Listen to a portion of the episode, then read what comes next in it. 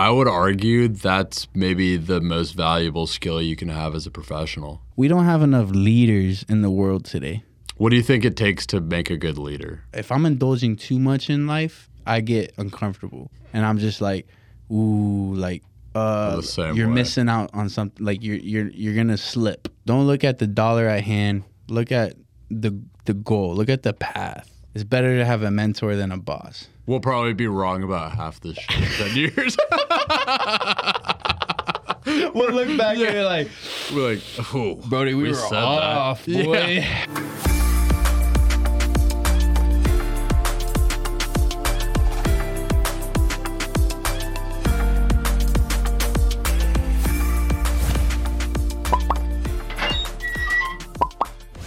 All right. Today I've got Cruz Madero on, fellow MBA cohort member of mine. Yes, and, sir. Uh, also fellow podcast host. We're about to get into it. Yeah, man. Thank you for being on, man. Yeah, dude, it's it's cool being on. Uh, super funny how we found out we were both doing podcasts. I just met. Yeah. we were talking about something in class or like in general to the class.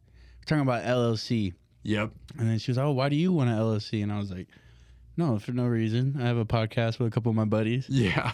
And then right after, And I was I was just sitting up at the front of the class and I was like, we hadn't been in a group together yet or anything. I was just like, what? Another podcast here?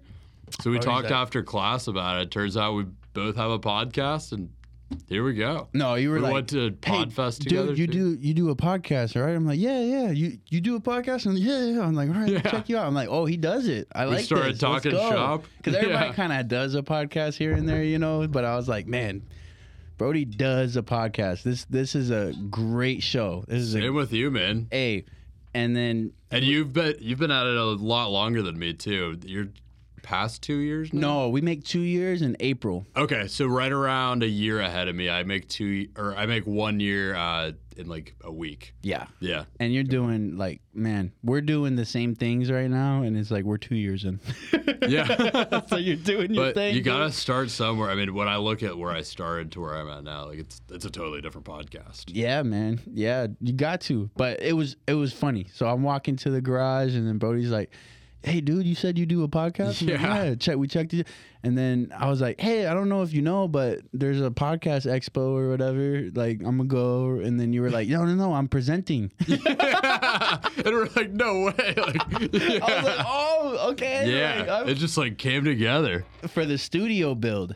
Yeah, yeah. So I, I talked about that, met a ton of people. You were there too at the uh we talked for a while at the um the little after event too. Yeah, that Yeah, was that was fun. fun. There's a lot of cool people there. It's it was interesting. It's information overload for sure. Absolutely. And Like, then you got to kind of business card overload too. business card overload Mhm.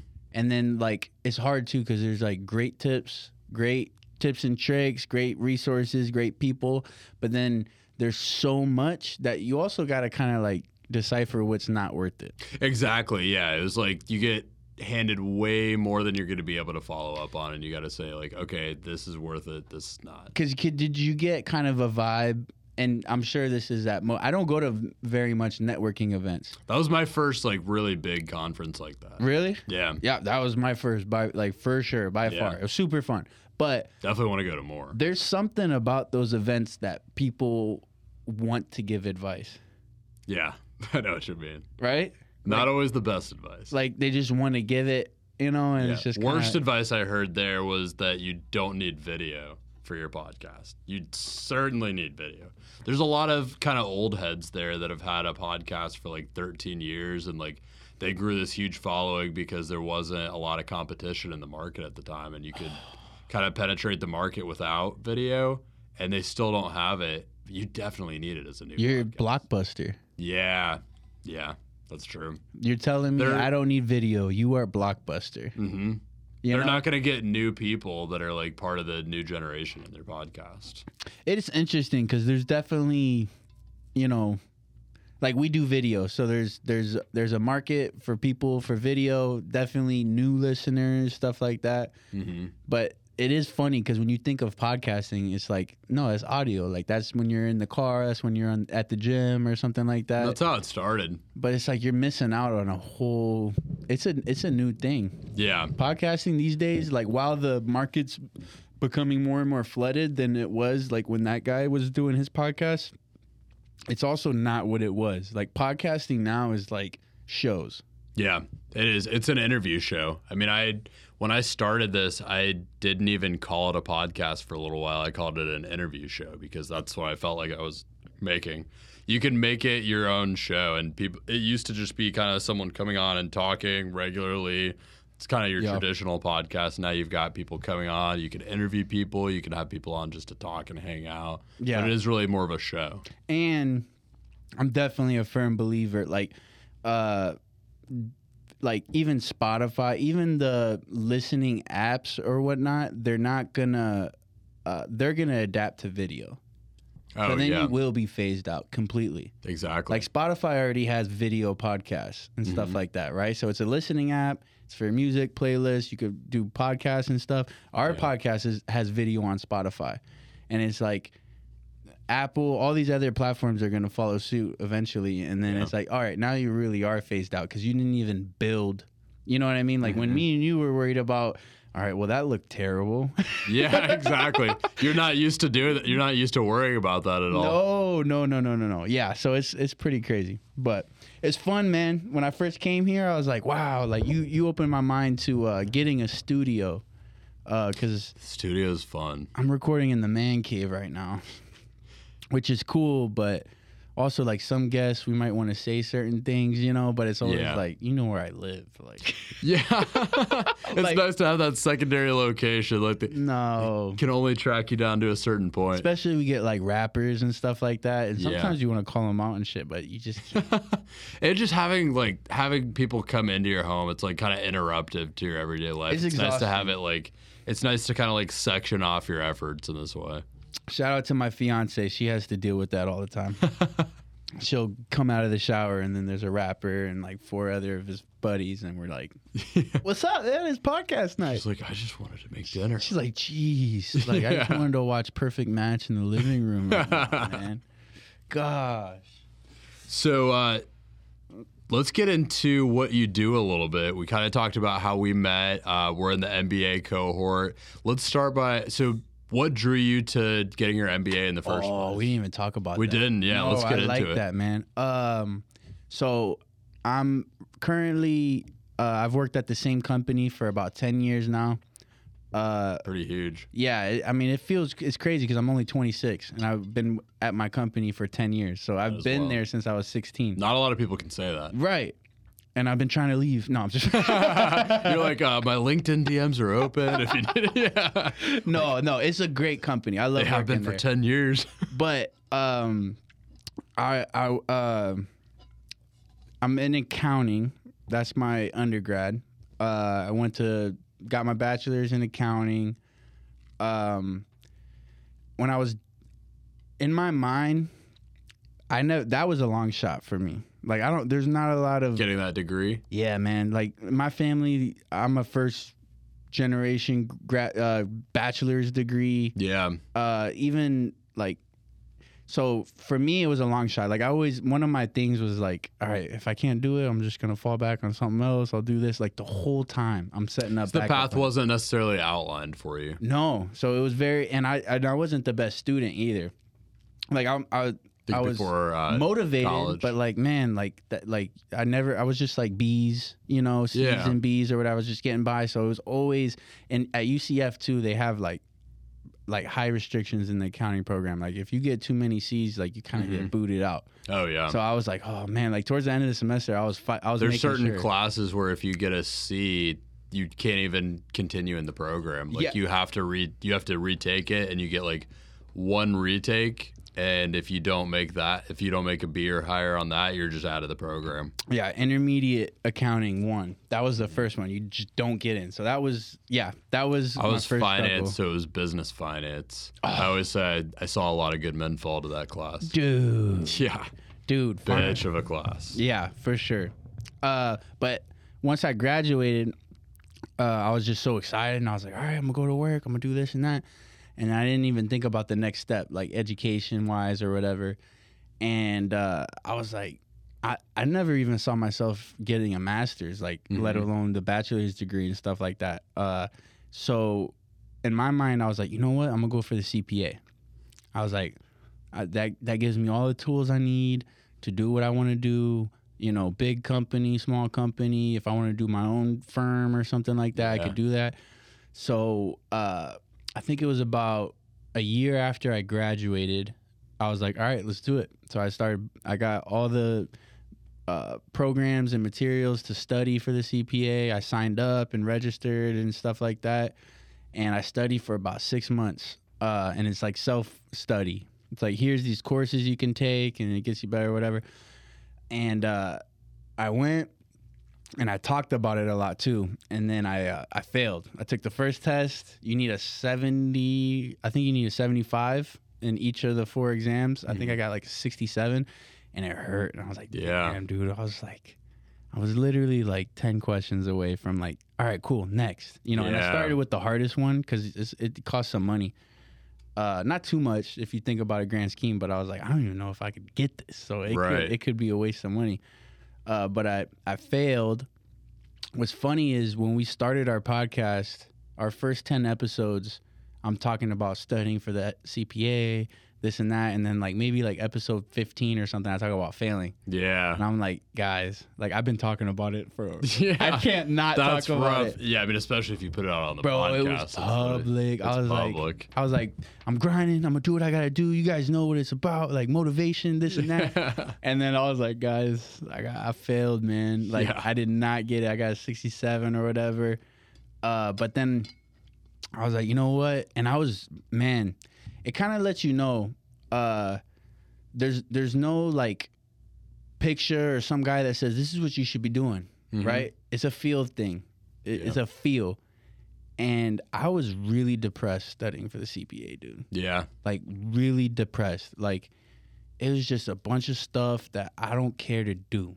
Like here's your 10k filing. Here's all these corporate filings. You know, it's also CPA, so it's like public.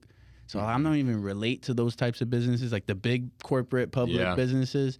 Here's all these fi- like there was like probably a disconnect between what you were actually doing at work and what you're studying. huge disconnect. Like And and if you are trying to stay with that company, which you still have, then you're probably not going to face a lot of the things that you're learning in that. No, that's why like people talk about CPAs all the time, and I'm like, I know CPAs that you don't want doing your taxes. You know what I mean? Like that. Just CPA is like you did really good on that exam. Yeah. Similar to school, like we're in the MBA program. Not all MBAs are equal. You know what I Mhm. mean? Like. It, yeah, we all got our cert. It's just like when you graduate high school. Not all high school graduates are equal. Not all Yeah. that whatever accounting people are equal. Or There's a difference between being really, really good at passing a test and being able to apply those skills in the real world. Yeah, man. Yeah. So, uh, I was, I failed the CPA. I started studying again. I was like, all right, here we go. I was, I was too close. I'm not gonna give up now. But then, man, like two months in, I was just like, ugh, because it's something like it's not like, oh, you learn the material. So you just like review it again and then you take it. And it's like no, like there's so much stuff you have to cram. It's literally like learn it, cram it, take the exam. If you failed it, you literally got to kind of like cram again. There's too much content to just like review or whatever. So I, I just got so depressed and I was talking to my fiance and stuff and I was just like like I am not happy. Like this Yeah. is killing me. Like I know it takes work to be great in life, don't get me wrong. It Mm-hmm. takes work. But I am not happy. Like this is giving me zero joy. And partly it was probably because like what you were talking about, I didn't even see the benefit. Like the benefit at the end started to dwindle for me. Right. And that took the that took the soul out of the whole purpose of it, you know? Uh so I stopped, focused on work for a little bit, and I felt bad about myself for a while. Like I was just like, damn. Because you had this whole thing where you were like, all right, what's the next step? I'm doing it. What's the next step? Doing it. And then all of a sudden you hit a thing where you're like, okay, this next step I had planned I couldn't didn't do pan it. out. Can't do it. Yeah. There's no next step. Yeah. And I don't want to say I, I just it's like wasn't I It wasn't right for you, it sounded like. man and, and it's it's not for the weak. You know what I mean? Like that stuff is not for the weak. So I I I have zero problem saying like, man, I just couldn't do it. Like timing is everything. Like maybe if I had nothing to worry about but school and stuff like that, then yeah. But man, Mhm. it was it was a lot. So, uh, it was uh about a year later, and I was like, you know what?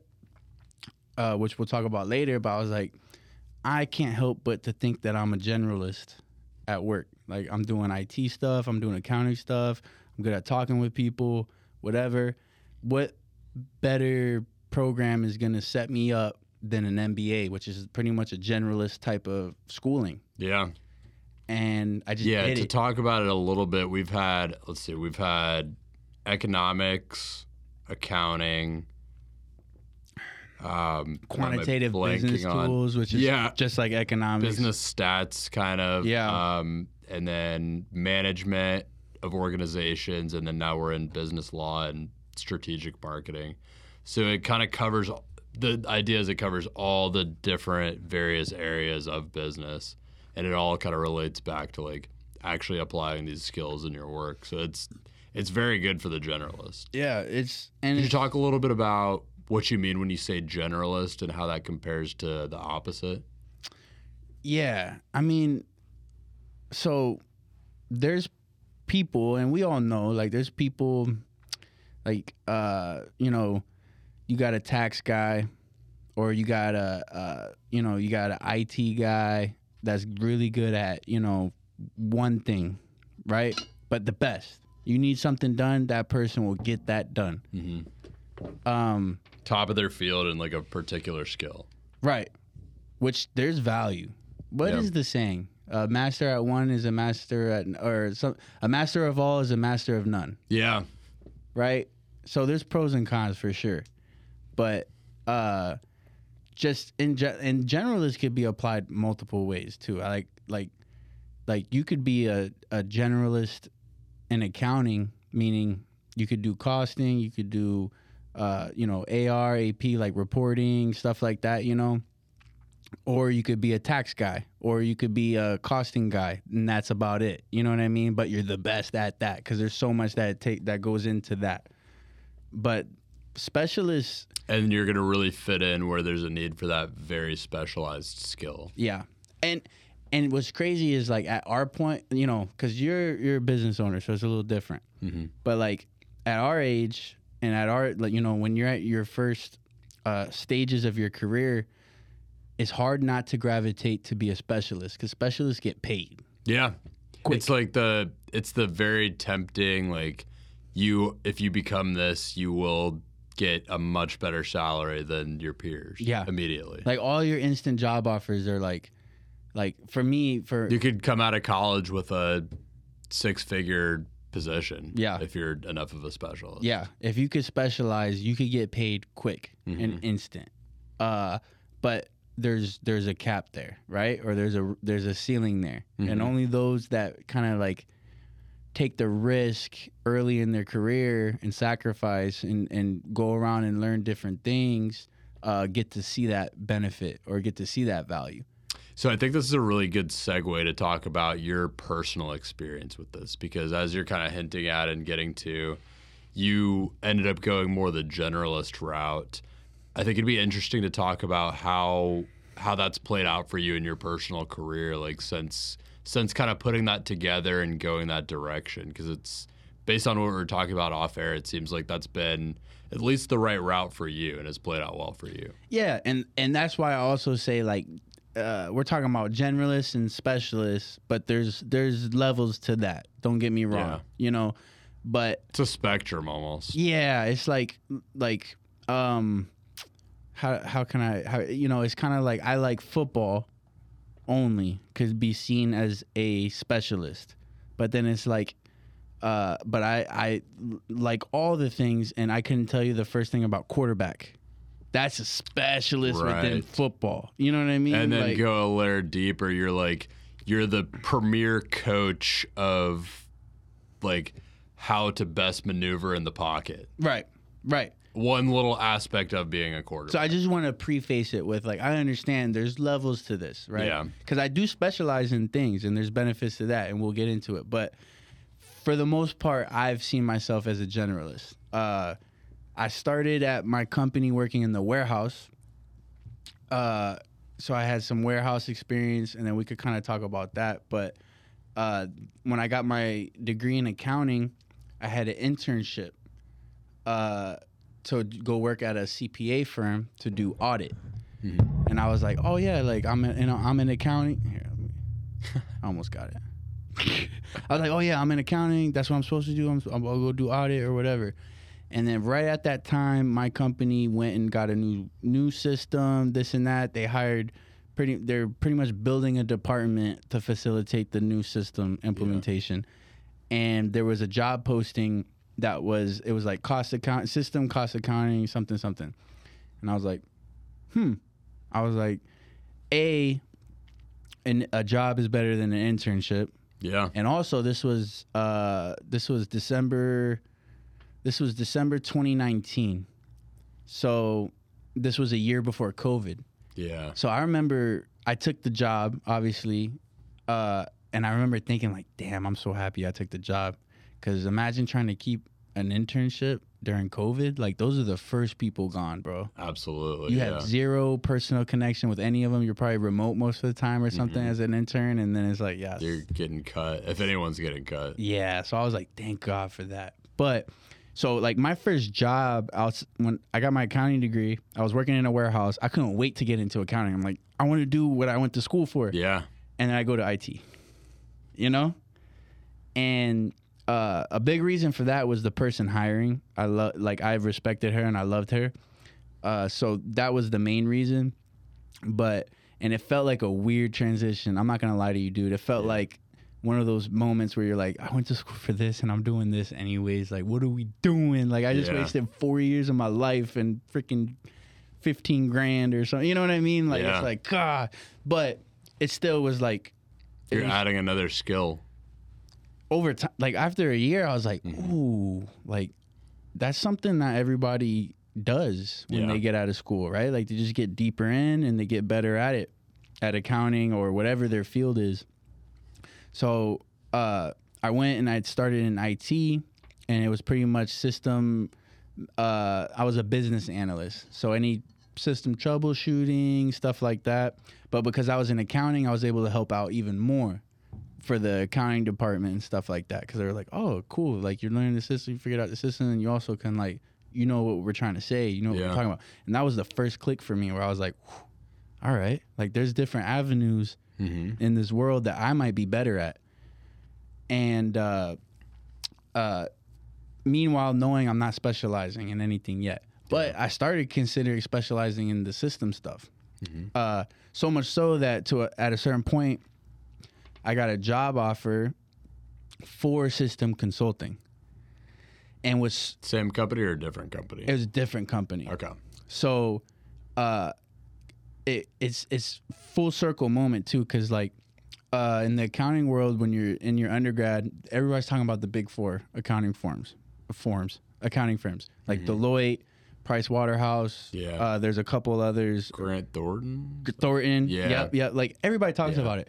What's so funny is all throughout my undergrad, and I'm hearing that, I'm like, like I don't even, I never even looked at those firms because I'm like, I'm like, you guys are gonna get those. Like I know Yeah. the grades you guys get, Gotcha. and you're looking at them right now. I'm not even googling them. I don't even know. You know, like I know Big Four, but like you guys are, you guys know the names. You're in the you're way ahead of me. Yeah, like Yeah. you got it. Like Yeah. I'm gonna get the jobs you guys don't get, or you know that you guys pass off, or Mhm. whatever. Like that was my mindset, and I was totally happy with that. But full circle, it was it was an amazing moment for me. Uh, I got really good at the system stuff. I had a great boss, mentor, and um, I got a I got a LinkedIn. If you're not using LinkedIn, get on there. That's a freaking social media resume or Yeah. whatever. But I got a message. We from- talked about it in class today. Oh my god, bro! If you're And I not have on Mike LinkedIn, set, I asked Mike to send me that presentation because I actually learned some stuff on there that I did not know. like the promoting and stuff. Yeah, yeah, like just the well, we have uh, like an agency that's helping us with some of our advertising, and there is some stuff that I just didn't know about, like the intricacies of how it works. Oh yeah, that was awesome. They did really good. good, man. Yeah, But I had a recruiter hit me up about um, system stuff because I was updating my LinkedIn as I was learning stuff. Um, and long story short, I ended up getting a job offer from Deloitte for for system consulting. Wow. So it's not Deloitte, Very full the circle. not Deloitte audit and tax, which Mm-hmm. is like the big four that everybody talks about, but it was Deloitte consulting. yeah, because Deloitte is like a massive consulting firm. Huge, yeah, One of the big, maybe the biggest in the U.S. Like that. yeah. That name, just like everyone knows that name. and they just opened up a place in Lake Mary or something, so they had a lot of jobs to fill and stuff, and it was like timing. It was perfect timing. Mm-hmm. Uh, but I got an offer to be a consultant there, and I was like, man, like I took a step back and I was like, wow, dude, like, like that's a big for not. I'm getting in through the back door Yeah. because I've applied there before for audit and tax, and I get a email the same day saying, oh, thank you so much for, Yeah. thank you so much for applying, but like no.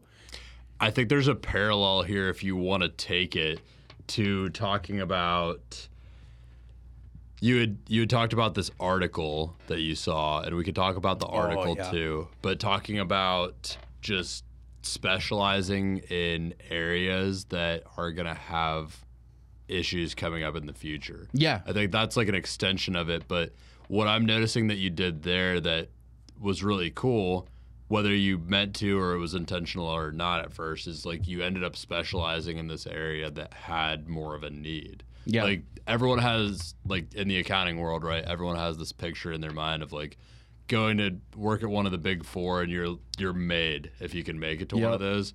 But then you get to the reality of the career world and the professional world and it's what is the actual industry need right now? Yep. That's that's what's actually on the table and up for negotiation. Yeah. So if you can anticipate those needs and build your skills around those, that's where you become really valuable. It's like selling a product.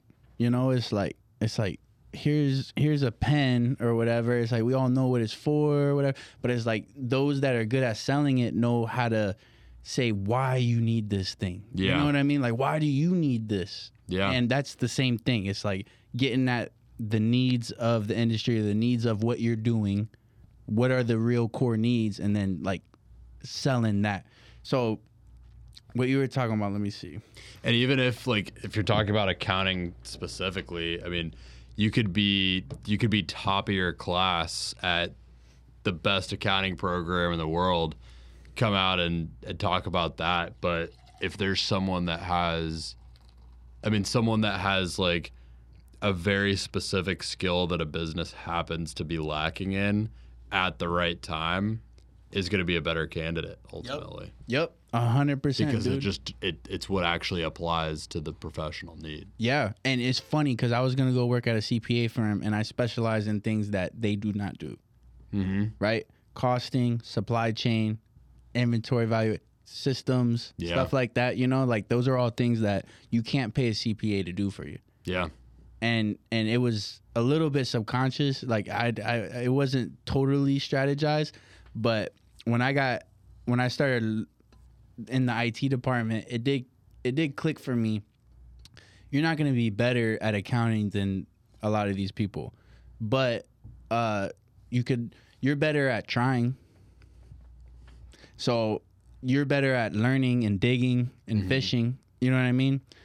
I would argue that's maybe the most valuable skill you can have as a professional is just being good at learning new skills. I mean, you are going to constantly need to improve in your craft and if you're if you're the best of your class but you don't improve after that, you come out and you get the job and you just don't grow anymore, then you're going to get passed by the people that are growing more. Yeah, a hundred percent. Uh, when we got our new system, you see people that were just used to every day, Yeah. and when you get a new system, it's like it's like changing your laptop. It's like Mm-hmm. changing your like the way you see th- your everyday. Like if you get too complacent and too comfortable in it, it's like you're a boomer getting left in the dust because everyone's in the in tech now. Yeah, well, it, it's funny too because uh, uh, another reason why I leaned into that was my cost accounting professor. I f- I took I specialize in cost accounting, right? I Mm-hmm. fit. That was the only class I failed in my undergrad, and in my I took it in the summer, and he was the the guy that failed me. He uh, he talked so much about other stuff, right? And that's part. part I stopped going to class because I was like, I could just read the textbook or whatever. But I, I totally regret that because he was he was talking real life Yeah. and a, a couple of the things he was saying was uh, he was like you guys are in accounting and i know you guys you know you're gonna do well and, and you got job security or whatever but he was like you need to know that these big companies are hiring computer science people like tech people and teaching them about balance sheets Right. Uh, they can't Because why would they keep someone on full time salary when they can have a computer science person come in, build the system that does the minimum of what they need, and just let it run? Yeah. And and like I, when I heard that, I was just like, oh, it's like I, I was immature listening to it, but like that that statement res- resonates with me till today, where it's like it's a lot easier to teach a computer science guy, like a tech nerd, a balance sheet Mm-hmm. and an income statement. That's our MBA class. You know Yeah. what I mean? Than it is to teach an accountant how to code. The MBA is very interesting because you get like the the minimum viable dose of each thing. Mhm. They're like, here's like the base of what you need to be able to effectively operate in this area, and that's it. Yeah. Like the rest of their time, a lot of them are like some kind of consultant or come from like being in big business, having their success already Yep. and they they're going to teach you that and then they're going to say okay but we're also going to talk about business in general and Right. how it actually works Right. Yeah, but uh that article that you were referencing and it goes to like what you've mentioned on the podcast before where it's like just be a problem solver, right? I, that's one of I love that statement. Like the problem solver will always have work to do and will always be thought of when there's work to be done. You know, yeah that's like a thousand percent.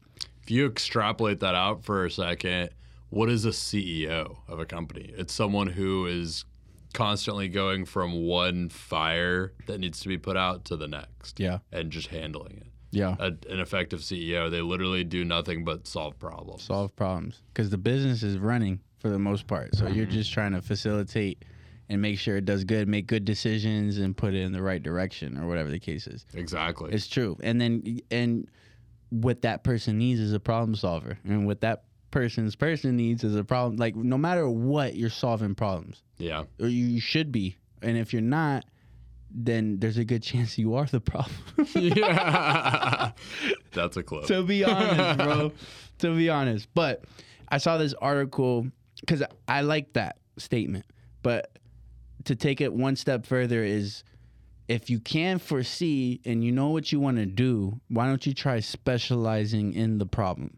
yes And I love this. what I mean by that is I saw this article where uh, it was the VP of Oracle uh, system or whatever, and he was talking about what he believes the top four issues are going to be for future CFOs. So I, I clicked it and I was like, oh, let me see, and he put. And it's it's obviously uh, uh, an effect from COVID and all the whatever the stuff that we're going through now, but cost controlling, supply chain, uh, technology, more importantly, like getting a return on investment on the technology investments you make, uh, and then uh, getting your company not to work in silos, meaning like don't let accounting just do accounting and then like marketing is just doing marketing, and they, they, need all, to be talking to each other. yeah, like they're they're operating like they're separate entities. Yeah. W- You got to get everybody to be more cohesive and stuff like that. Those were the top four problems, and I was like, "Whew, thank Yeah. God I did my path that I did, you know, because uh, I gravitated toward problems, and then hindsight, I've been specializing in the future issues that we're we're seeing. Yeah. and that's just for me that was just like a unexpected consequence like it was just a great coincidence. But also like for those listening it's like if you can foresee that if you could try and now moving forward i'm trying to foresee that. You know i'm not mm-hmm. worried about the next five years. I, I kind of want to think about in the next 10, 15 years and what those issues might be and what can I do to specialize in that. Yeah. Because man, like that's right now, like the fact that cost accounting, inventory valuation, systems, all those things are on my LinkedIn. Mhm. I get constant messages from recruiters because yeah. they just search keywords and stuff like that and then your profile keeps popping up. Your profile keeps popping up. Your profile I think that's a good general tip. If you are not getting any kind of job offer while you're already in a good job, Yeah. then you might not be positioned correctly. Oh, Feels like a weird thing to talk about because if you're happy in your job, then it, even if you're not planning on leaving, then like you wouldn't be thinking about getting job offers. But it's kind of just a, a sign of being positioned correctly. yeah. And- even if you are going to stay with your job indefinitely till the day you retire, your job is going to adapt and change, and your company is going to adapt and change and face those types of challenges that you're that you're planning for. And if you're getting the if you're getting job offers and stuff on LinkedIn, that should be a sign that you're positioned correctly Yeah. in what you're doing, or not if you're not getting them. Yeah, and it's a little bit like you should have a backup plan too. Like it's a little bit like I know people that don't operate or or say things they they want to and it takes a toll on them because they know like this I have this or nothing. And that's not healthy. No, That's not healthy for you. That's not healthy for the company.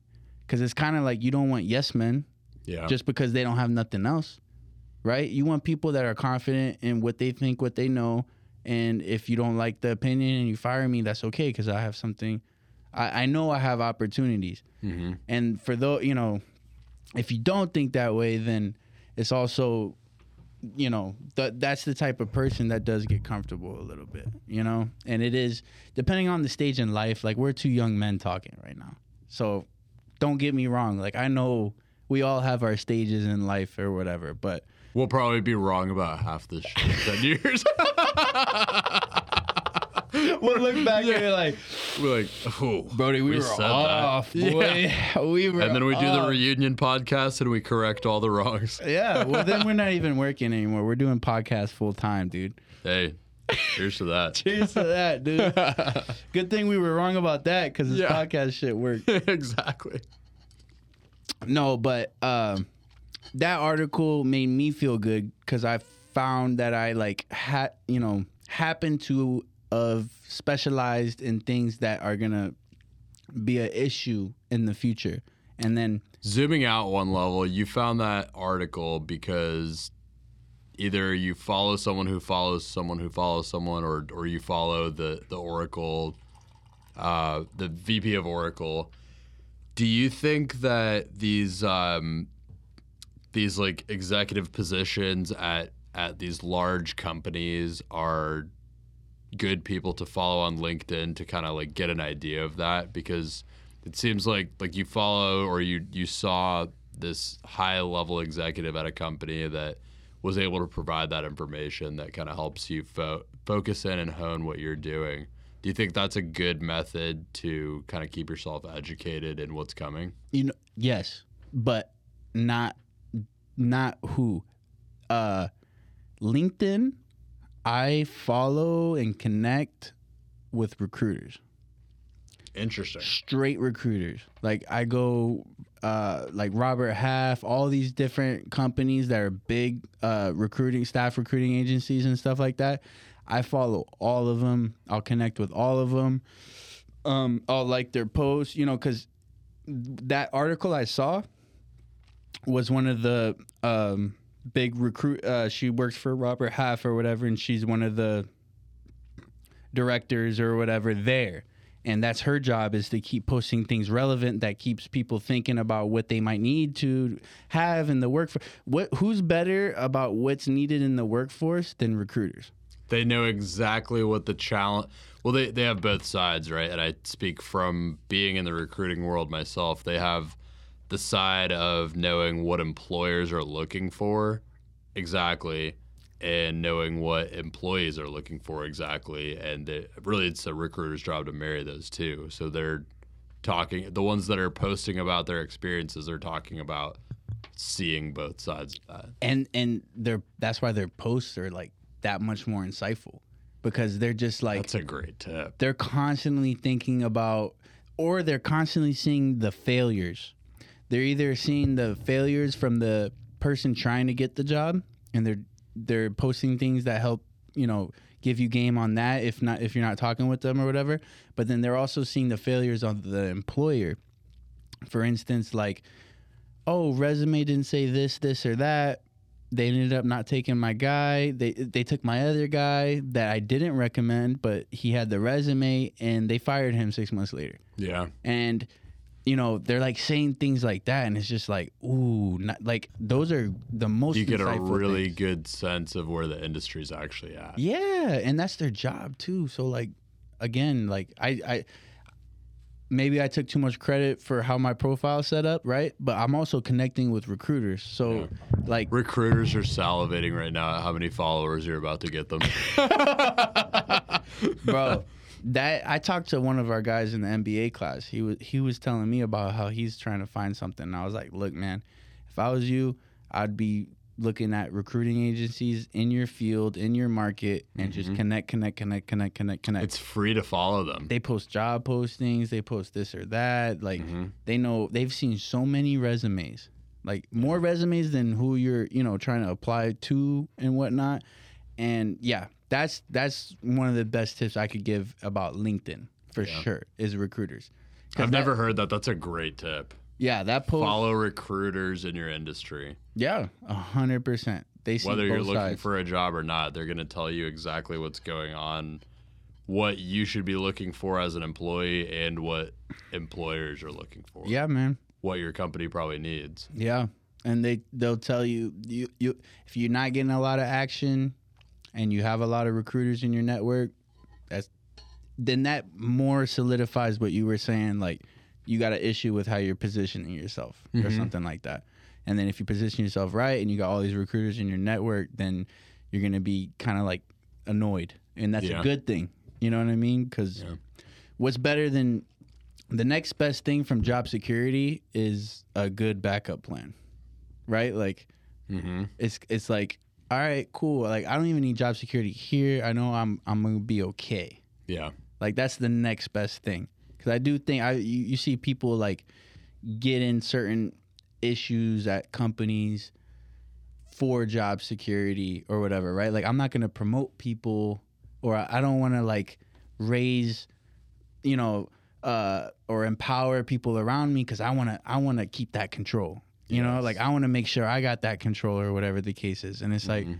if you know you got a good backup plan, like you're not worried about, and ultimately that's the best thing to do. That's gonna elevate you at the end, you know. Exactly. know. But if you can't see that, then worst case, your backup plan It blows my mind when I see stuff like that happening in organizations because it's like, like as a business owner, like you know, like you can see objectively, like, damn, like if this person was willing to give that control a little bit and like promote those around them, it's not gonna detract from their ability. It, if anything, it's gonna show that they're a very good leader and they should probably be promoted more and be given more opportunity. And But people get like complacent in their position and they're like, well, I don't want someone else to come take it. yeah, I don't want to. I don't want to figure out how to outsource this part of my job and find tech to do it because I'm. That's what I'm being paid for. Yeah, But ultimately, like if you do it, you're you're just showing that you're good. You're better at your job. You can do your job more effectively. for so many reasons, man. And honestly, more than that, we just had that management class last semester. You said leadership. Leader that shows leadership, man. We don't have enough leaders in the world today. What do you think it takes to make a good leader? What are a few things? We could talk about like stuff we learned in the management class because that was a great class. Yeah. Yeah.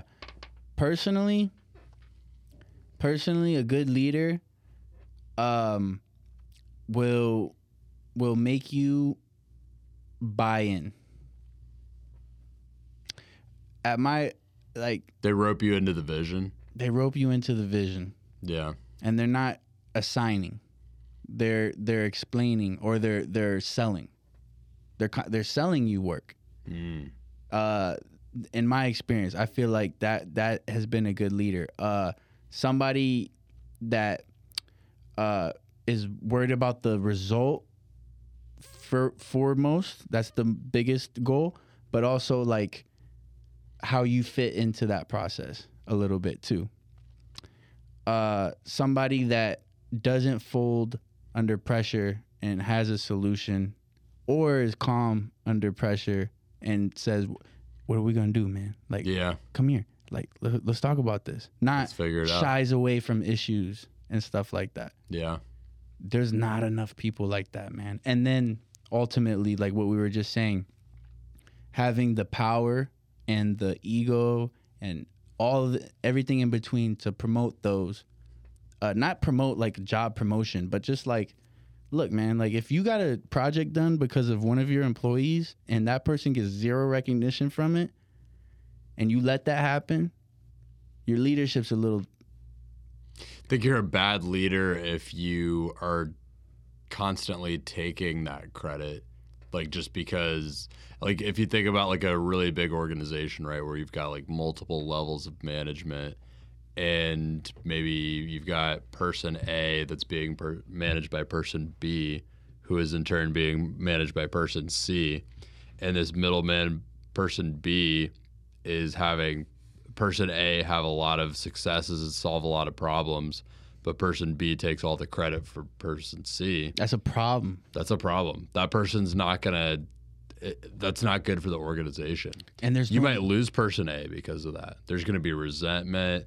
They're they're not gonna they're gonna feel like their their efforts are not being rewarded.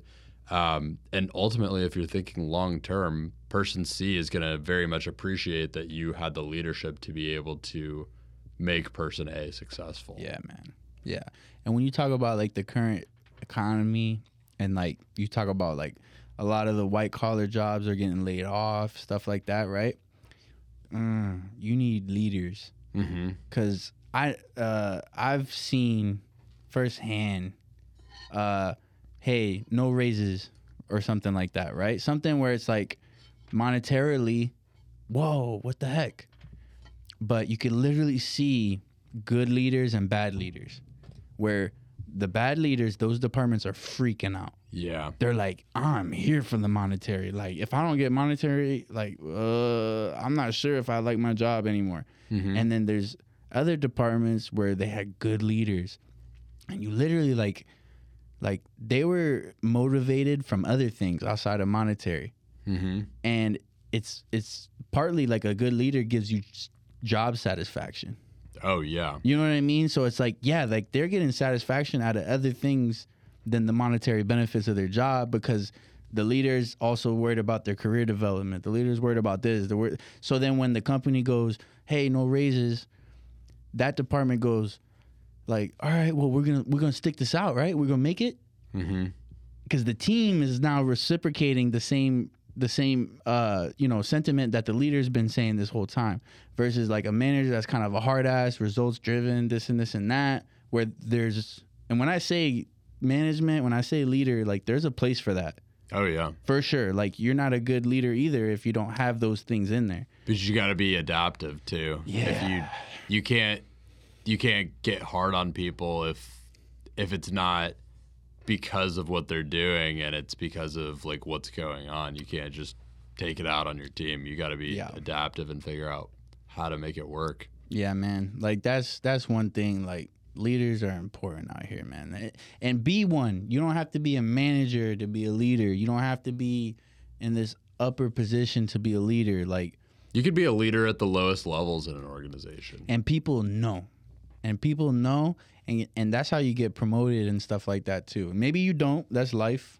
Yeah. You know, like maybe you don't, but like You're going uh, to be better served for taking that initiative either way. Yeah, like I've I've accelerated at my company very quickly, uh, but I haven't gotten uh, in my face a lot of like resentment or anything because I feel like I was one of those people from the warehouse days, Mm-hmm. right? Even when I was in the warehouse, we got our new system and stuff. I'm like, all right, guys, like we got end of year inventory, we got this and that. How are we gonna do this? You know, stuff like that. And then we kind of like come out on the other end, and I wasn't in charge of them by any means Yeah. but like it was kind of like you know uh getting the people together and kind of saying like, what are we gonna do? We're gonna do this, and then you know, and then when I got that IT job, they were kind of like, yeah, like good for you, dude, you know, or whatever. And then same thing in that, you know, in that team.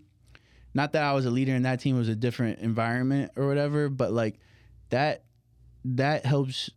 If it doesn't help you get promoted, it helps uh, people understand why. Yeah. Sometimes, you know. Um, yeah, I don't know. That's a good one.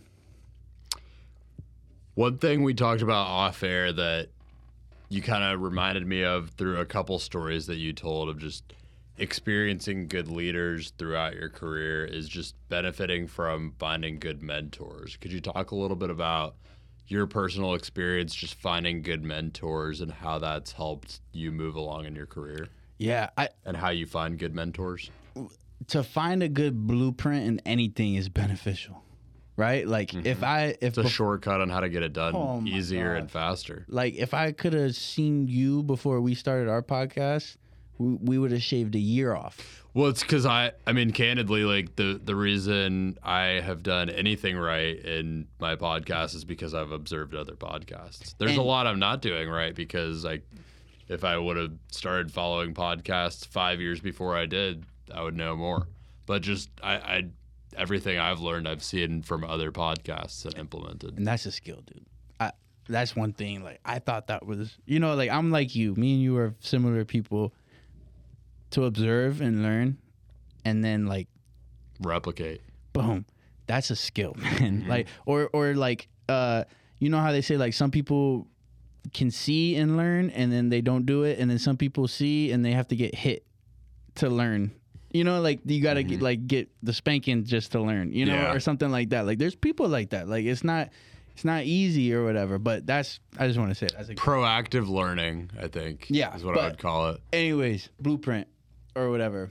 Uh I, if a blueprint works a blueprint helps a blueprint is a shortcut man. And everybody knows that but yet we do things in life that aren't that. Like we we shy away from people that kn- might know more than you. Why because you're because you're insecure It's a little bit of an ego hit. yeah to like- to think you know something about something and then you talk to someone and you get immediate feedback that tells you I have no idea what the hell I'm talking about. It's an ego hit. it's an ego hit Yeah. and we shy away from it Mm-hmm. but uh it's, it's the most beneficial thing man and i haven't i want to we're talking about mentors and stuff i'm somebody that hasn't went through the traditional steps of getting a mentor like i went to ucf there's all types of opportunities for mentorships and whatnot in our mba program they give us so many opportunities for like really dope cool mentorships and stuff and i haven't There's a whole program around it. Yeah. yeah, like I haven't taken advantage of that yet.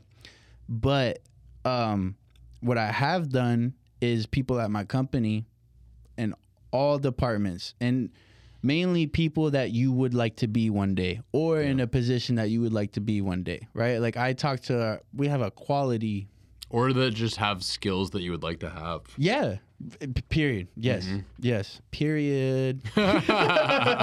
no, but exactly. So like mm-hmm. people that like not even in accounting that I have as mentors right now. You know what I mean? But it's just like I love what you do and how you do it. I will will talk to you about it all the time. Yeah. And I have a, a bunch of mentors at the company I work at now. Not a bunch, but like three or so, you know, and some have left, some are still there. But those are people I talk to now for all kinds of things when I get uh, when there's job postings. Those are the people that advocate for you and stuff within a company, you know. So you might think Because they've seen that hunger to grow and succeed. Yeah. For example, when I was in the warehouse, I talked to the director of quality, which is like totally out of my field. I've talked to, uh, you know, our purchasing manager, stuff like that, where I make them my mentor. I'm just like, yeah, no, like that's awesome. No, I'm going to school and I'm gonna do this. I'm gonna do that. Like I got it. I'm gonna do this, and then I'll I'll see you tomorrow. You know. And whenever those job postings come out and I apply for it, they're kind of like, hey, who's applying? Oh, Cruz. Yeah. Oh yeah, no, that that kid is you know They're co-signing it. Yeah. they co-sign it, so that's one benefit of it. The other benefit is How do you get buy-in from a good mentor? How do you get them to get interested in you? Because if you think about it in like the exchange there, they have something you don't have. So how do you get them to buy into you? in my experience, it gets it come. You have to, you have to come from a super humble and vulnerable place, where they want. You have to make them want to help you.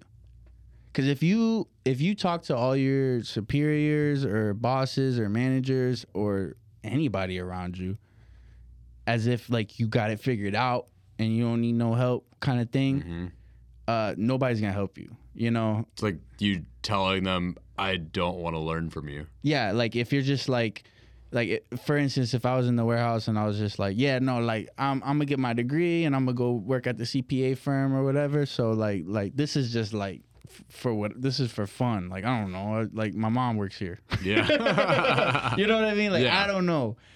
Uh but instead it was like uh hey like how how do you how do you deal with those? I just saw you deal with that situation. How like how you did it very well. How do you do that? Because i couldn't do that you hit on something really well there. If you compliment the way someone handled a situation, that will immediately open them up to mm-hmm. thank you for that compliment. I would love to tell you about how I did this awesome thing. yeah yeah thousand percent Yeah. and then also like bringing in like talking about your plan with them stuff like that like hey i'm doing this but i'm going to school for this and i'm really like i think i could do it. Like what do you think? You know like it definitely you have to be humble. You gotta come from a humble place and you should be. Yeah. like you're not trying to get mentorship from somebody that's equal to or less than or whatever the case is. So you you better They're be better humble. you yeah. Mm-hmm. like come on. Like be humble. If you should be humble in anything that's a good moment to be.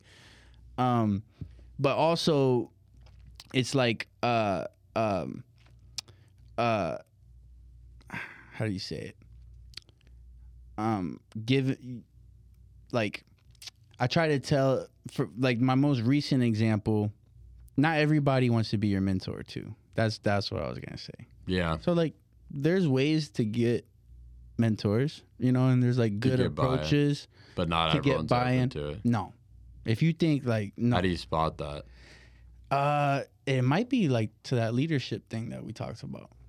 Like some people are in positions of power and they should be, and they're great leaders and stuff. And some people, yeah, Just I- found themselves. I've sold my story to, not sold my story, but like I've I've done those things to certain people, and you know, face value is kind of like, oh yeah, you know, yeah, and then like certain things might happen, and you're just like, yeah, you don't care, Yeah. That's which is totally like, fine. You don't owe me nothing. Yeah. you don't owe me nothing. You shouldn't be discouraged from that, you know. Yeah. But uh, that I say that to say like it. There's a way to to naturally get some some mentors, and there's benefits from it, especially if you have a boss. It's better to have a mentor than a boss, Yeah. right? Talk about that a little bit. What do you mean by that? So like uh my best mentor, my favorite mentor, she, you know, that's a connection till I die. Uh she was my first corporate boss. That was the girl the woman that hired me in IT or whatever. Uh she uh, when I first started, I had no idea what I was doing. I was totally trying to learn everything I could, whatever the case was. And um, sh uh, little did I know, you know, just me t- talking to her the way that we were talking about, she just became invested in me, and that's a big thing. Like if you're if you could get your boss to be invested in you, uh, you're in. Then the only thing in your way is you. Yeah. You know what I mean? Like if, and that's what having your boss as a mentor is like. They are your advocate at that point. Now it's not buy-in. They got you got to get them to buy in and stuff, and that takes work. That takes effort. Like you definitely got to do your job Mm-hmm. if you want them to buy in. Period. But if they're invested in you, they're going to give you every opportunity to succeed that they can. Because there's people that do their job. There's Yeah. people. Everybody does their job for the most part, right? Like you're gonna go and do your job. Uh, there's people that get frustrated for doing their job well and get zero reciprocation. Mm-hmm. And a good, you know, remedy for that is why don't you make your boss your mentor? You know, like they are literally superior f- to you. They know what you're going through and what you should be going through. And even if they don't, there's something you can learn from them. You know, there's there's a benefit of making somebody your mentor that you might not care to be your mentor. Yeah. they probably know something you don't. Yeah. Like seriously, like that. The nature of that relationship is just beneficial. yeah. You know, like I've had mentors that I didn't care to be my mentor for the most part, but I still facilitated that type of relationship. Yeah. That Because there might have been stuff that you would not want to model after, but there was also stuff that you would you would want to model after. And if that's the case, then then who cares? It's like like any relationship with any kind of superior ever. I mean, like I it makes me think about just like parental relationships in general. Right. Like you don't necessarily want to model after every single thing your parents do, but at the end of the day, when you become an adult, especially, you kind of realize they know a lot of stuff you don't. Yeah. There's a lot of wisdom in there. And there might be certain things that they've done that you want to do differently, but they also know stuff and can teach you stuff Yeah. constantly. she uh when i got that job offer or whatever and i was i i had that's another thing is like don't play with those job offers unless you're willing to leave Yeah. because i've seen both ways where they played with the job offer thing and they the company was like cool like good because we were gonna let you go or something like that you know Yeah. and then they're like oh i didn't really want to leave you know Yeah. but when I had that offer, I was ready to go. It was like a three day standoff of like no communication. I was like, damn, like, all right. And I talked to my Wow. mentor. I was talking to my boss, like, you know, she was like, she was like, they're not telling me nothing. Like they're saying like, like good luck and stuff. And I'm like, wow, all right. Well, so do you want me to start training this person or like how do we Yeah. how are we gonna do this? Oh, because. I, that means I got two weeks or whatever. And she was like, stop, like pump the fucking brakes, man. Like, all right. And she came to work. This is why you make your boss your mentor. The next day, she came to work, and she's super dressed down type of person. She came to work with a dress, makeup, eye like the nine. I've never seen mm-hmm. her like that. And even the whole team was kind of like, "Damn, like you dressed up today." and she looked at me like, "Yes, I did," because she was going in to talk to the owners and stuff like Yeah. that that day. Like it, when it was like the last hoorah or whatever, and she ended up making me stay. She ended up Yeah. negotiating enough to make me stay or whatever the case is. But it's like, if I don't do that, like if I don't make her my mentor for those three years that I worked for her, Never would have happened. I'd have been would have been like, okay. She'd have See been ya. like, cool, like uh, I guess we'll get a new guy that could do this, or Mm-hmm. you know, like, and that's that's that adds that personality to the business a little. A mentor is an advocate for you. Come on, man, like yeah. In it- all ways. you gotta, and it's to be worked for. Nobody Mm-hmm. owes you to be an advocate. Nobody, nobody owes you to to help you out in life. Like if you think that's something you deserve, then you are mistaken. Like you gotta not only work for it and earn it, but like facilitate that a little bit, and Mm-hmm. it, and then don't be shocked if it's not there because you weren't doing what you needed to do. You know, not just your job, but like those things that we're talking about. And then when you do it, and the time comes, then you're lucky. That's lucky. That's preparation and opportunity. You know, then you're lucky, and then you get to see what that looks like. Yeah. Luck really is when preparation meets opportunity. That's it, dude. I love that. Yeah, man. Speaking of that, we had something else on the docket. I've mentioned We a, did. I, I mentioned a couple times working in the warehouse. Uh, so I, yeah, I worked at my company since I was 16. I worked in the warehouse until I was 20, 21.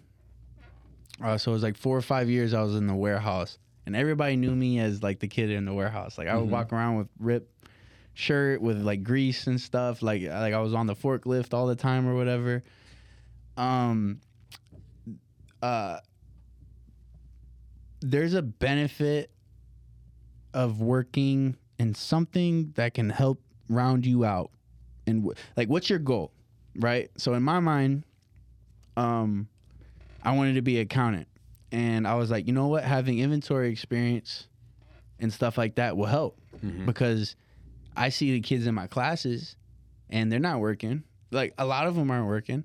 Mhm. And let's just say they're going to go work for my company and they're going to be an accountant. They're not going to know the first thing about, you know, inventory processes, cycle counting, value, like stuff like that, you know?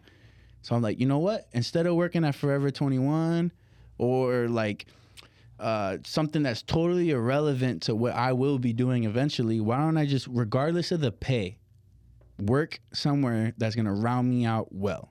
And that applies to everything. So like for me, I'm using my experience as accounting, and then like fast forward, and we talked about the four biggest issues CFOs are going to be facing, stuff like that.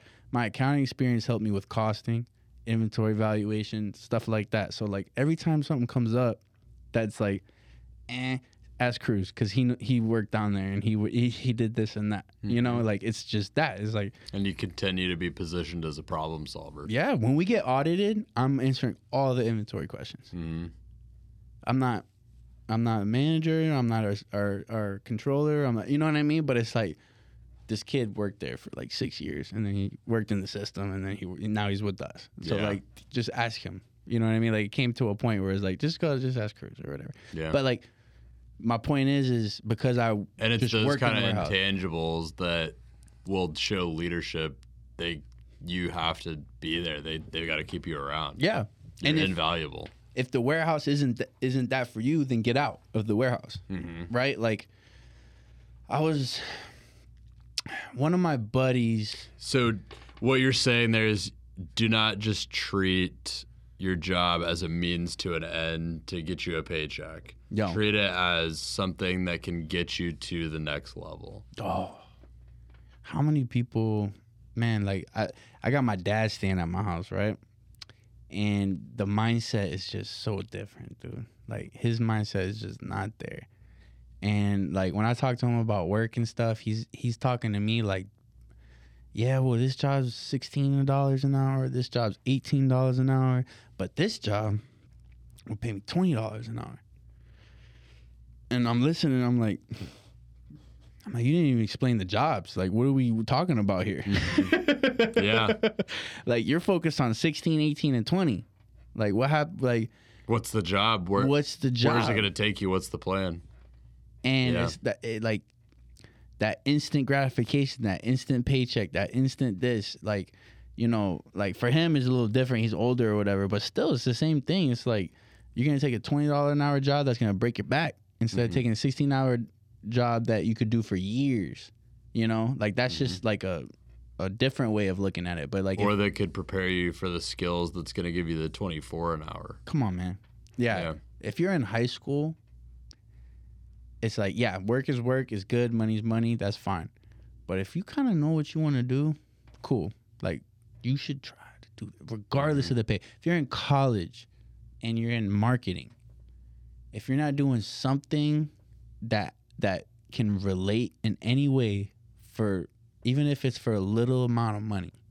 Like if you're well off where you don't need to work, boy, you better be doing something like that totally relates regardless of the money. Yeah. Or if like Go learn a skill. yeah, go learn a skill. You're in management major or something. What do you like what industry do you want to be in? Just mm-hmm. go work in that industry.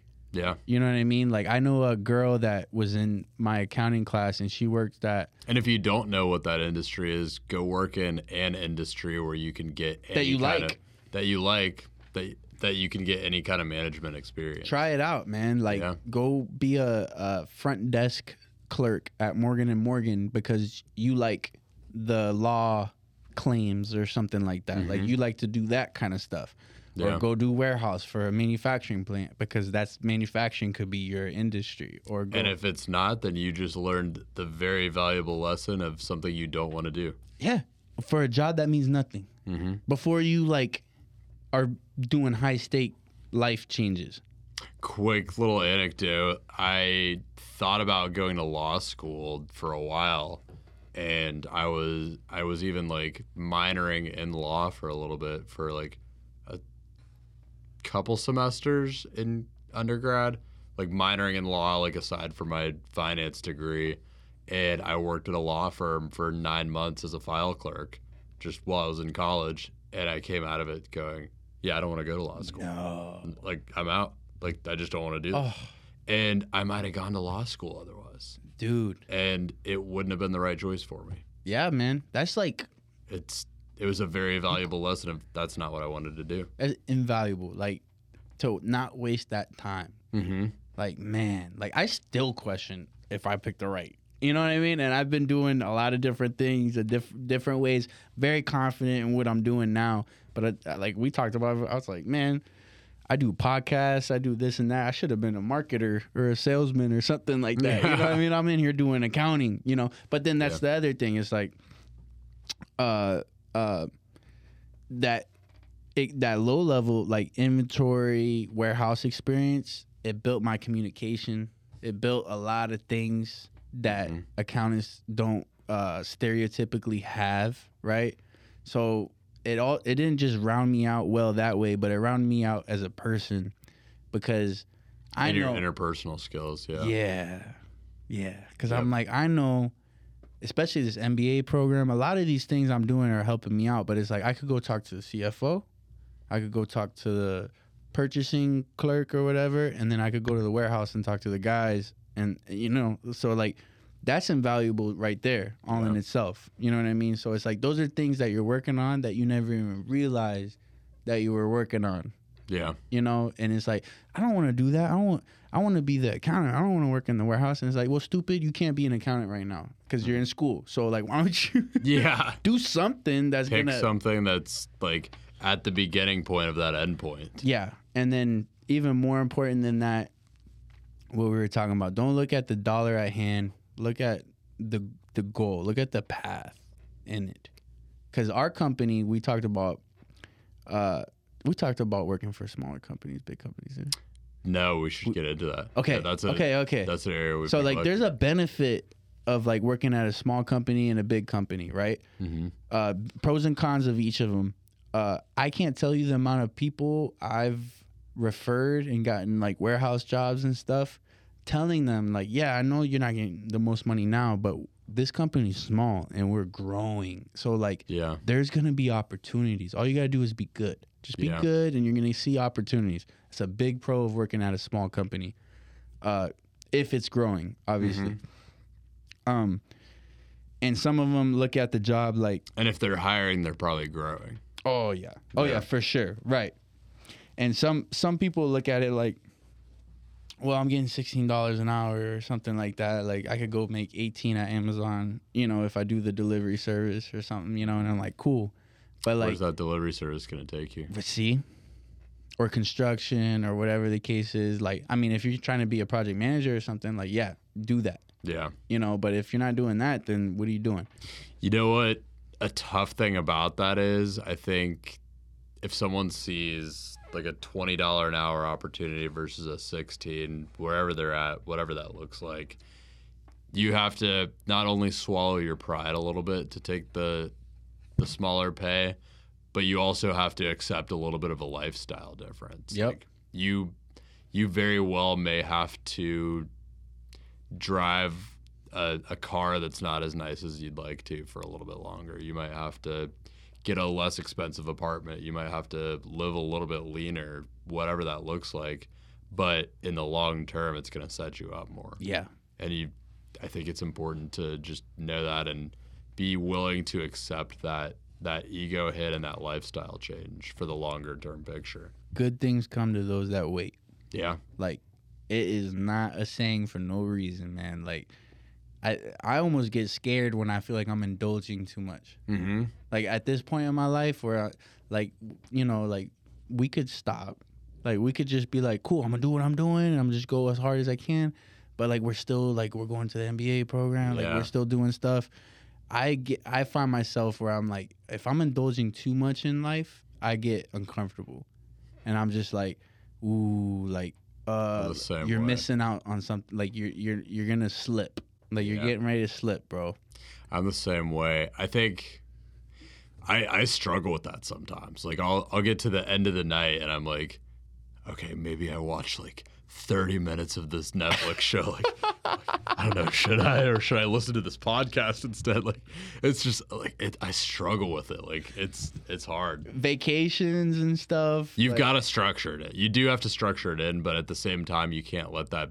You can't like always just fall back on that. No, no. It's it's like it at some point like for us it's probably unhealthy. It is.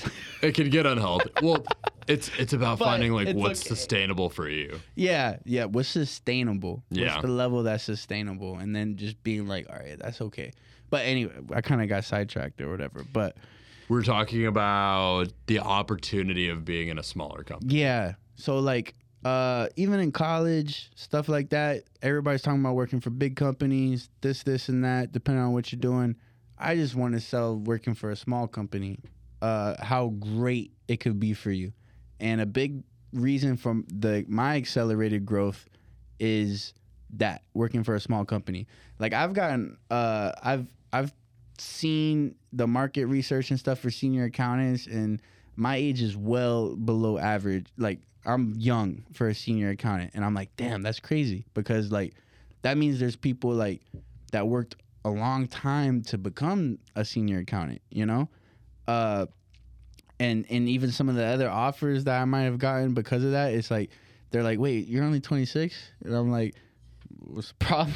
you know, or something like that, right? Mhm. Or, and it's like, "Oh, I need to realize I've worked at a smaller company. There's, you still got to be good to accelerate or and whatnot, like to take full advantage of the opportunities, Yeah. but it's there.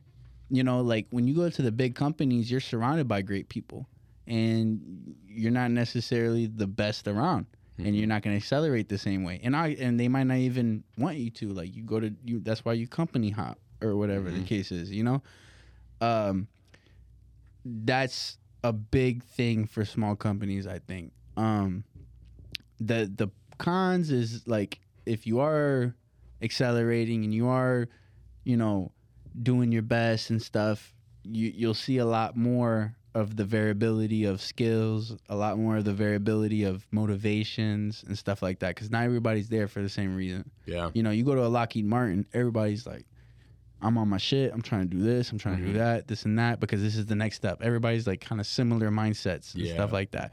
Where in a smaller company, you kind of bump into the person that founded it or like was friends with the person that founded it. And Yeah. they're just kind of like, you know, so like there's frustrations there too. You know, like I, I tell I was telling you about it. Like we go to, we do some classes and I just I'll go home and I'll call my fiance and vent like I can't believe we don't do this shit, you know, because Mhm. they're literally telling us and like Yeah. all the pros and cons. Like if I could just talk to somebody there, you know, and it's like you, I gotta control that because it's like man, not everybody's trying to do what you, like thinking the way you're thinking or trying to do what you're trying to do. Mhm. You can't push that on on. It might not be viable or possible for some reason. Also true too. Yeah. you know so but there's definite pros in working for a small company another one is um when we like timing is everything too especially for small companies right like so like you got small company but like those that are blowing up they're hiring like Mhm. crazy and they're hiring big positions good Yeah. positions and especially if you're like we did the same thing we had a problem with we're, we're gonna have a new system. We don't understand our costs the best like certain things like that. So we hired like directors respected and th- that are good at that. Hmm and they're still they're great and they're still there but it's like they some of them got a fast pass there because z- our, my company was growing and was like cool we're making you a director. Where Yeah. like they would have had to work 10 more years to get that position anywhere else. Right. you know the other uh so so that's a big thing too like if you're looking for fast growth like looking at smaller companies and trying to figure out the timing of what they're doing like if you find out they're just implementing something if you find out that they're doing something you're good at and is new for them like that's the best time to get a, a small company because they might overpay you compared to some of these other job uh, uh, companies or whatever Overpay you or over qualify you. overqualified Either one's gonna work out well for you thousand if you can grow into it. The cons of a small company though is like it's the position helps but like you know like directors at a small company might make the same thing as a manager at a big company Yeah, right like definitely true. like 120 or whatever for our directors that's like a manager at like a Lockheed Martin or something you know what I mean like so it's like Mhm. it's a little different, you know. Uh, the other thing that I wanted to mention is we've had a lot of people from big companies come to our smaller company, and they never had to wear as many hats, right? When you're at a smaller company and you're thinking about being a generalist or whatever the case is, uh, there's nothing better than a small company to be a generalist. Yeah. You touch things you shouldn't. I've done things I had no business doing. Because it needed help for some reason. They needed help. Like, Mhm. hey, there's a big deadline, XYZ. We need your help. I did so much things I had no business doing when I was starting out. Yeah. And now it's it's in my repertoire. Like now it's like it's a habit. And it's like that was that would never be the case if I started off at a big company. yeah. I would have done baby steps, and then every position change would have been the, okay, let's take this on. Okay, I hope they don't think I'm bad. Instead, it was like, oh, you need help? Cool, let's do it. And then, what do you think? Cool, yeah, all right, I'll do it now if you want. You know, Yeah. like, so pros and cons for sure, man. Pros and cons for sure. I just want to say, I don't think small companies get enough benefit. Yeah. You know, benefit of the doubt, man. It's a good long term play, Come on, man. You- especially if you're early in your career. or or a short term play. It's a good thing to start your career. Mm-hmm. why don't you start at a small company and do the corporate ladder or whatever at a small company? It's a lot easier. You, you probably get a lot more experience. smaller ladder, climb the ladder faster, then move on to the next thing. And you're probably getting better experience from it. Mm-hmm. Now, you're not going to be better at anything than anybody else, but you probably seen more than mm-hmm. anybody else at the bigger company. Yeah. And both are valuable. Yeah. So if you can't get one, go get the other. And I'm Totally. one of those people that I wasn't the couldn't get into Deloitte, couldn't get into a lot of these places, so I had one option, you know, and that's that's what I did, and it works out good, and it can work out good. I love it. I have a couple repeat questions I like Oh, to ask everyone. So, my first question I have, and I'll use honestly just starting at the warehouse as the point because you've been with the same company for a while. If you could travel back in time and talk to a younger Cruz as he was first starting with your company in the warehouse, having the experience and the knowledge that you have now, what are a couple things you would tell him to do differently and why? Um, I would say, uh, lean into what you're good at, and don't be ashamed for what you're not. Uh, that was too general. I like that though. you know, like I was always ashamed for not being very technical, not technical, but like sh- ashamed for not being the smartest kid in class, stuff like that. But then I, I would go to work and I was the the the goofy goof, right? Like everybody would Cruz is here, like hey Cruz, like, and I would talk to everybody and this and this and that, and I never saw value in that. I just I just saw the the loss of value in not being great at school, right? and then that changed my confidence when I dealt with certain people throughout what I went through in my career. And luckily, it didn't affect me, but it can. You know, like it could affect the opportunities you think you could go for. You know, like I was, I was like curious, I was nervous to try for that new job opportunity. You know, like Yeah. stuff like that, and it's like.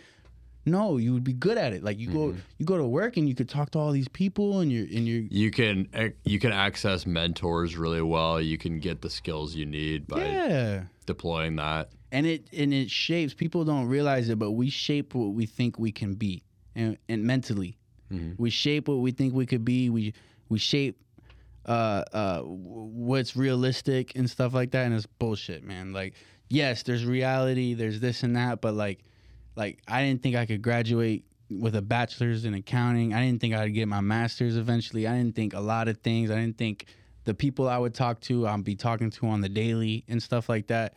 And that's why I, I would say that is like man lean into what you're good at and do not be ashamed for what you're not because like there's value everywhere man and everybody's got a role in it I love it. My other question is so the the show is called Profession Session, and it's because I very much enjoy attacking the question, what does it mean to be a professional? So my question is, what does it mean to be a professional to you personally? ooh It's a typically a different answer from everyone, and I love that about it because it's there are many different angles and perspectives on this, and I think it, in reality it's like a conglomeration of of everything. yeah uh to me to be a professional would be to be um to provide value to br- to provide value um in a way that's that's very consumable. I think those that provide value that's not they're not professional. And those that uh, uh, can't provide value, then that's already Yeah, you're not you're not even employed at so that it's a fine line Yeah. to me. I think to to provide value in a way that's very consumable. What's an example of providing it in a way that's consumable? Like Uh, so of if, simplest base most example. let's just say like um, uh, we have a problem with the income statement. You know, like something something. Why is this not happening? Uh, I, there's a lot of people out there that could tell you. Well, it's because you know, it's it's because your costs are too high and this and this and that. So that's that's like dummy or or something like that, right? It's Mhm. because your costs are too high or look at your ratios. Just look at your ratios. Look at your ratios, and they're not wrong, Yeah. right? They're not wrong. That's technically should be value if that person could consume it properly, right? hmm But then somebody that goes, all right, come here, sit down. Here's your liabilities. Here's your this. Here's your that. This is what we don't want. This is what we want. And the ratio of that ain't ain't looking too good. Yeah. That's a professional to me. And they're like, maybe they take it a step further. Like, here's a couple things that can kind of cause a ratio to look like this. Mm. I've Here's some seen examples. this make a ratio look like the, that. I've seen this make a ratio look like that. Based on what's going on here, this might be going. Yeah, like the what what I'm getting at is like I say value and consumable, but also it's like there's nerds and there's professionals. Hmm That's another way of saying it. Like there's somebody that's like they could like they could number you to death or tech you to death or this to death. hmm But if you can't make it consumable, If you can't teach that skill and provide that skill and and help others understand communicate it, at it, least. communicate it at least. and it's not all communication. There's people that can't communicate the best, but they, they still are professionals because they know how to just make it digestible. Or they say, "I'll I'll convert your stupidness Yeah. into what I need to be, and I'll give you a product." That's a professional. You know what I mean? Like Mhm. I think that barrier is the difference because I say it out. I say it all the time. It's like, "Oh, that's a nerd. Yeah. That's a nerd," and I'm a nerd. hmm You know, but like as long as you can make it consumable, you're a professional, Yeah. and that's how I see it. You it. could be both. Yeah. Cruz, anything else you would want to share with the audience? Nah, man. Talk about the podcast a yeah. little bit. Uh, thank you guys for watching this. I'm super honored, super flattered. This is super cool. This is an awesome episode. I never get to talk about business and stuff the same way. Uh, check me out on Pocket Watch Podcast. That's that's me and a couple of my buddies' podcasts. It's the point of view of an accountant, entrepreneur, and a realtor. Um, but it's super comedy, super. Uh, it's, it's not as insightful as this podcast. I'll tell you that. Way more it's a good time. It's a good more time. entertaining though. it's a good time. It's definitely a good time. So I enjoy doing this because I get to I get to nerd out and it's like awesome for me. I don't get to talk like this with my buddies, but that's the balance of our podcast, I guess. You know? Thanks for nerding out with me. Yeah, dude. that's the balance of of our podcast. I'm excited to go on yours. It'll be fun. Yeah, stay tuned. Stay tuned. If you're not subscribed, go subscribe to Pocket Watch Podcast. Brody's going to be on very soon. And I will provide all the links and information on his podcast down in the description or the show notes. Thank you so much for listening, and that's a podcast. That's a pod.